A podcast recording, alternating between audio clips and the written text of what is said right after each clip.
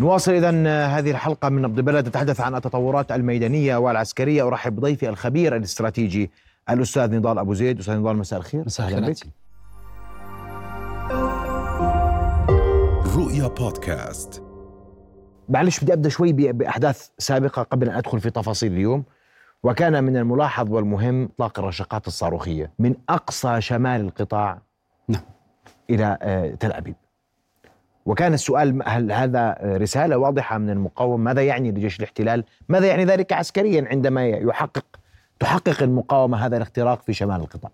أستاذ محمد بداية أسعد الله مساءك. قلنا ما دام المعادلة واضحة جدا ما دامت هناك عمليات إطلاق للصواريخ والرشقات الصاروخية باتجاه مناطق الأراضي المحتلة ما دامت مؤشرات قوية جدا على أن المقاومة لا تزال تتمتع بقدرة عالية جدا على التحكم بمشهد العمليات، المقاومة تريد إرسال زي كما تفضلت إرسال رسالة واضحة جدا إلى أننا لا لا زلنا آه، نستطيع التحكم بالمشهد ولا زلنا متماسكين. هذا مؤشر كبير جدا على أن السي 2 والقيادة والسيطرة التي تحدثنا عنها كثيرا متماسكة وتستطيع إرسال التعليمات والأوامر لإطلاق الرشقات الصاروخية. شاهدنا رشقة صاروخية باتجاه تل أبيب، نحن نتكلم عن 71 كيلو متر وشاهدنا صاروخ من القبة الحديدية يعني لا. يس- سقط على على ذات الموقع بوضوح تمام.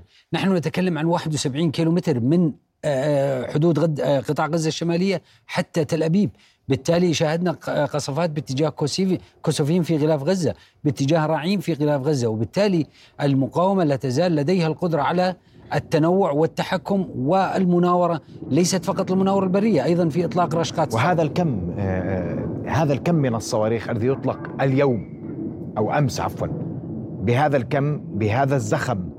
آه، أليس ذلك دليل على أن المقاومة على أقل تقدير هي لا تزال صامدة تحافظ على مواقعها أو مناطقها أو إلى حد ما هذه عسكريا. هذه رسالة كبيرة جدا للشارع الإسرائيلي ورسالة كبيرة للجيش الإسرائيلي.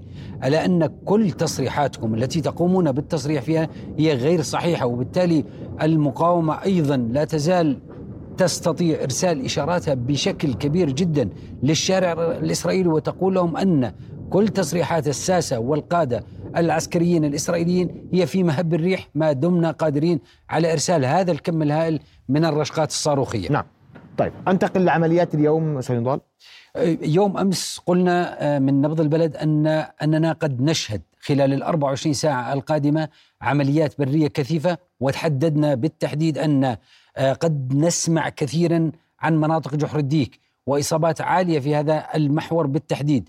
اليوم كان هناك تحركات في شمال قطاع غزة، الاحتلال لا زال لا, يزال يستموت في الوصول إلى حي الزيتون إلى حي النصر وجنوبا هو تقدم مع ساعات العصر اليوم تقريبا جميع المعلومات التي رشحت وتكلمت أن هناك تحركات برية. يبدو انه بدأ بالتحرك على المعبر الذي أو على الطريق الذي أشرنا له يوم أمس باتجاه من آه، طريق كوسوفيم. محاولا الوصول عبر جحر الديك محاولا الوصول إلى طريق صلاح الدين. هذا ال- المع... ال- الطريق الذي أشرنا له يوم أمس من جنوب البريج شمال المغازي باتجاه مناطق آه، ال- الواصلة إلى شارع صلاح الدين وهو الشارع العرضاني الذي تكلمنا عنه طويلا والذي يربط شمال غزة بجنوب غزة. هو يريد الوصول إلى هذه النقطة حتى يسلك هذا الطريق البري الواسع باتجاه الوصول إلى خان يونس. خان يونس يبدو أنها الهدف الرئيسي والاستراتيجي لقوات الاحتلال في جنوب قطاع غزة. كما تحدثنا في شمال قطاع غزة هو سلك الطرق الرئيسية سلك طريق الرشيد الساحلي سلك طريق صلاح الدين البري وحاول الوصول إلى غزة المدينة في الشمال. الآن في الجنوب نفس العملية هو يريد السلك الطرق الرئيسية طريق صلاح الدين طريق الرشيد الساحلي حتى يصل إلى ال center of gravity أو مركز الثقل الاستراتيجي في جنوب قطاع غزة وهي خان يونس. الآن لماذا الطرق الرئيسية؟ لماذا جحر الديك اولا؟ نعم جحر الديك هي عبارة عن منطقة مفتوحة جدا منطقة زراعية لا يوجد فيها فيها مباني قليلة. هي شرق القطاع هي تبعد واحد كيلو متر فقط عن حدود القطاع مع الغلاف وتبعد أيضا واحد كيلو متر عن طريق صلاح الدين. وبالتالي هي منطقة مناسبة لتقدم القط- القطاعات البرية. السؤال الذي قد يتبادر. طيب لماذا لا يسلك قوات الاحتلال لا تسلك أي منطقة من المناطق الموجودة في شرق قطاع غزة. علما أنها متواجدة في الغلاف. السؤال أو الإجابة على هذا السؤال إذا ما ذهبنا إلى طبوغرافيا وجغرافيا منطقة جنوب قطاع غزة نجد أن جحر الديك هي أكثر منطقة مفتوحة ولا تتواجد فيها المناطق السكنية إلا على بعد أربعة إلى خمسة كيلومتر تقريبا بجوار صلاح الدين.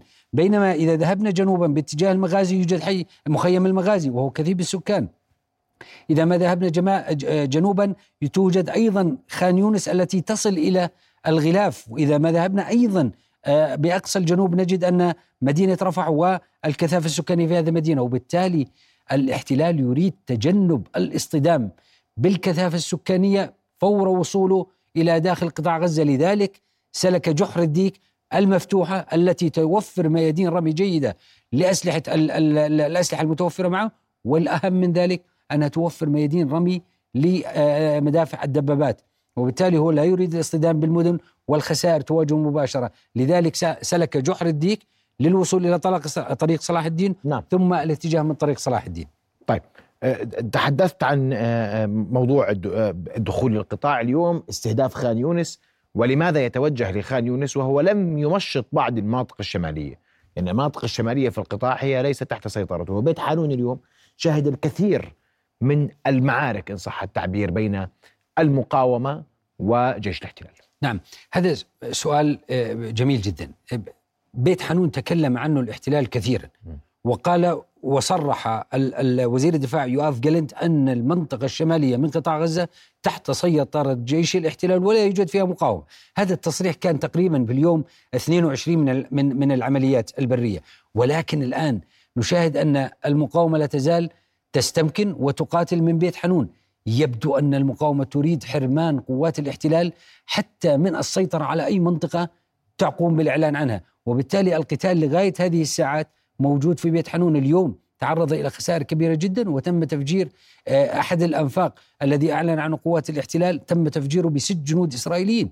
وبالتالي أين المناطق التي يسيطر عليها آه، قوات الاحتلال؟ وتتكلم عنها كثيرا. هنا نحن أمام مشهد عملياتي معقد جدا، أنا أختلف مع بعض التحليلات التي تقول أن قوات الاحتلال تريد الهجوم بهجوم مزدوج في الشمال والجنوب، هذا لا ينسجم ولا ينطبق مع العقيدة القتالية الإسرائيلية العقيدة القتالية الإسرائيلية مبنية على الهجوم على جبهة واسعة على الهجوم على أكثر من محور وتعزيز النجاح ولا تعزز الفشل بمعنى أنها تعزز المحور الناجح. لذلك قوات الاحتلال الآن تقاتل على المحور الشمالي الغربي من من من شمال مدينة غزة تقاتل على المحور الشمالي الشرقي من شمال مدينة غزة وتقاتل على المحور الشرقي من جحر الديك باتجاه طريق صلاح الدين. إذا نتحدث عن ثلاث محاور قتال رئيسية أمام قوات الاحتلال. أي هذه المحاور سينجح في الوصول إلى هدفه سيتم تعزيزه من قبل قوات الاحتلال عن طريق قوات الاحتياط المتوفرة لديه. وبالتالي نظرية لكن برأيك أنا إذا إذا رسمنا الثلاث محاور اللي ذكرتها وإحنا هذا المحور هذا محور جحر الديك. محور جحر الديك الظاهر على الخارطه مباشرة. المحور الشمالي والمحور الشمالي الغربي والشمالي الشمالي الغربي الذي يتجه باتجاه الشاطئ إلى جنوب غزة المدينة نعم. والمحور الشمالي الشرقي يتجه من معبر إيريز جنوبا باتجاه بيت حنون لم يصل بيت حنون تجاوزها حتى حدود أو تخوم غزة المدينة. طب هذه الثلاث محاور أي من هذه المحاور ينجح في الوصول إلى طريق صلاح الدين؟ سيتم تعزيزه فورا. سيتم الزج بقوات احتياط باتجاهه. نعم صحيح. نعم. الهدف من ذلك التوجه إلى خان يونس. هل سيدخل معاركا برية في خان يونس؟ برأيك اليوم. نعم. ما حدث في غزة المدينة شمال قطاع غزة سيحدث في خان يونس. يعني يبدو أن قوات الاحتلال تسعى للوصول إلى خان يونس تطويق خان يونس ومن ثم معالجة خان يونس بالأحزمة النارية عن طريق سلاح الجو وعن طريق الطيران بالتالي هو يريد تطبيق نفس النموذج الذي طبقه في شمال قطاع غزة في غزة المدينة. ويريد الوصول إلى خان يونس. خان يونس بالمناسبة هي منطقة كثيفة بالسكان. العدد السكان أو عدد السكان المتواجدين في خان يونس نحن نتكلم عن 400 وعن 450 ألف نسمة موجودين في خان يونس. في غزة المدينة كان هناك تقريبا نصف مليون نسمة لكن ما الذي يختلف بين غزة المدينة وبين خان يونس؟ الكثافة السكانية. في خان يونس الكثافة السكانية 8444 نسمة لكل كيلو متر مربع واحد. هناك 4400 آه، لكل نسمة. يعني خلينا الضعف. الضعف. هذا في الوضع الطبيعي حسب إحصائيات رسمية صدرت في 2020 نحن الآن نتكلم عن مليون ونصف تم تهجيرهم من الشمال إلى الجنوب. لك أن تتخيل سيدي حجم الكثافة السكانية جنوب قطاع غزة مع هذا التعقيد في العمليات العسكرية. أنا أعتقد أن الخيارات الآن جيش الاحتلال يعلن باسم النا... على لسان الناطق باسمه أن الحرب ستستمر في شمال وجنوب القطاع في ذات الوقت. وهذا يعزز ما تكلمنا عنه أن الهجوم سيتم على أكثر من محور ومن ثم تعزيز المحور النجا سيدي الآن يبدو أن نتنياهو أصبحت الخيارات تضيق أمامه هو أمام واقع صعب هو الآن يريد الاستثمار في العملية العسكرية سياسيا وبالتالي نحن أمام مشهد يريد منه رئيس حكومة اليمين المتطرف عمل عملية تكييش سياسي من أجل ولو كان ذلك على حساب جثث جنوده من أجل إرضاء الشارع الإسرائيلي والخروج من مأزق من مأزق غزة. شكل العمليات تتوقع أن يستمر بذات الكثافة خلال الساعات ال 24 ساعة القادمة. اليوم نتكلم عن أمامنا 48 ساعة حسب الأرصاد وحسب ما تكلمت بعض المصادر الجوية. الجو سيصبح سيء جدا يوم الثلاث. نحن نتقدم باتجاه حالات سيئة. أعود وأطبق هذا النموذج على نموذج الحالة الجو السيئة التي حدثت في الأحد قبل الماضي وبالتالي تعرضت قوات الاحتلال إلى خسائر كبيرة جدا بسبب الطقس السيء. والسبب الرئيسي أن قوات البرية لم يتوفر لها الغطاء الجوي بسبب الطقس السيء.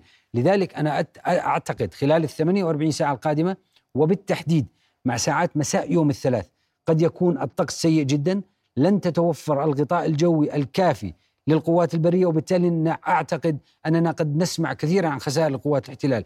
بالمناسبة اليوم كان آه، مقبرة لقوات الاحتلال في منطقة جحر الديك، كانت مقبرة لقوات الاحتلال في غزة المدينة. هناك خبر وأعلن على المصادر الإسرائيلية على المصادر الإعلامية الإسرائيلية، أحد الجنود قام بإطلاق النفس النار على نفسه لأنه لا يريد الذهاب إلى منطقة العمليات، هذا مؤشر رغم صغر المعلومة أو صغر الخبر، إلا أن هذا مؤشر كبير جدا على حالة المأزق النفسي والرعب والصدمة التي تعيشه جنود قوات طيب، الاحتلال. أنتقل للجبهة الشمالية آه، آه، شمال الفلسطيني المحتلة جنوب لبنان. وهذه الجبهة تشهد اليوم مزيدا من آه، الهجمات وتبادل إطلاق النار بين الطرفين. والحديث قبل قليل أيضا عن صاروخ أطلق من سوريا باتجاه أراضي فارغة. هكذا تعبير جيش الاحتلال على أقل تقدير. هذه الجبهة ما الذي يحدث؟ هل أنت لا تزال مصر أنها تلتزم بقواعد الاشتباك؟ نعم لا زلت آه، أصر وسأعرج على ذلك بأنها لا تزال آه، تلتزم قواعد شبه لكن أود أن أشير إلى نقطة مهمة فيما يتعلق بالجبهة شمال الأراضي المحتلة جنوب لبنان حدث تصعيد في العمليات العسكرية منذ تقريبا 24 ساعة المعادلة باتت واضحة أنه كلما تصاعد الوضع الميداني في قطاع غزة يتصاعد أو تتصاعد حرب الاستنزاف في مناطق جنوب لبنان نعم. الملفت اليوم هو قصف منطقتين رئيسيتين. المنطقة الأولى مزارع شبعة على الخارطة مباشرة تعرضت إلى عملية قصف من آه، قوات الاحتلال. المنطقة الرئيسية التي قصفتها أو قصفها عناصر حزب الله كانت بيت هيلل وهي في المنطقة تقريبا شمال آه، الشرق آه، الأراضي المحتلة. بيت هيلل أعلن الاحتلال رسميا مقتل أربع جنود له في هذه المنطقة. ما الملفت في هذا الخبر؟ كنا سابقا نتحدث عن الجليل الأعلى في نعم. أو الجليل الغربي ثم تحدثنا عن الجليل الأوسط. الآن نتحدث عن الجليل الشرقي.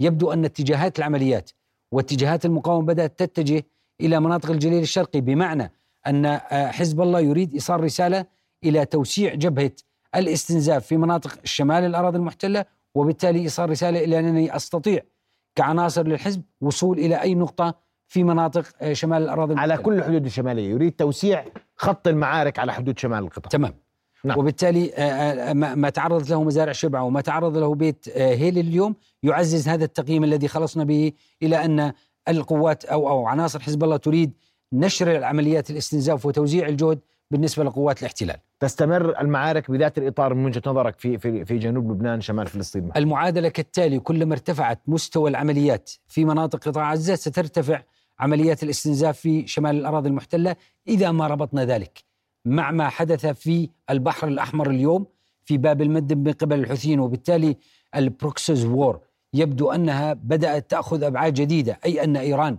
بدأت تحرك أذرعها نعم. بشكل جيد شمال الأراضي المحتلة برأيك لن يعني اليوم وأنا بسألك سؤال يخطر في ذهن الناس يعني هذا التطور على الجبهة الشمالية هل سيعني سيمر جنوبا بشكل أكبر من قبل المقاومة وحزب الله تحديدا باتجاه مناطق ما بعد الجليل؟ يعني أتوقع أن جنوبا القصف, أقصد. القصف قد يتعمق إلى عمق الأراضي الإسرائيلية إلا أنني لا زلت أؤكد إلى أن الجبهة الجنوبية لن تنزلق في حرب تقليدية وفي معارك مع بين حزب الله وقوات الاحتلال لأنني لا زلت أؤكد أن قرار الحرب في تلك المنطقة وفي تلك البيئة الجغرافية ليس بيد إسرائيل وليس بيد حزب الله وبيد آه، الولايات المتحدة الأمريكية وبيد إيران وكلا الطرفين لا يريدون توسيع دائرة الصراع أو الانزلاق باتجاه حرب مباشرة بين الطرفين. هذه إذا المشاهد من جنوب لبنان آه، آه، اليوم وما حدث هناك اليوم من تبادل كان قد يكون أو يعني يمكن أن نسميه أنه تبادل مختلف عن سابقاته من أيام تحديدا مع مع ما ذكرت. سنضال آه، حول هذا الموضوع. بدي أشكرك كل الشكر نضال أبو زيد الخبير الاستراتيجي والعسكري على وجودك معنا. إذا كان هناك تطورات يوم غدا نتابعها أيضا أولا بأول عبر طاولة نبض البلد شكرا جزيلا لك نضال. كل الشكر سيدي. رؤيا بودكاست.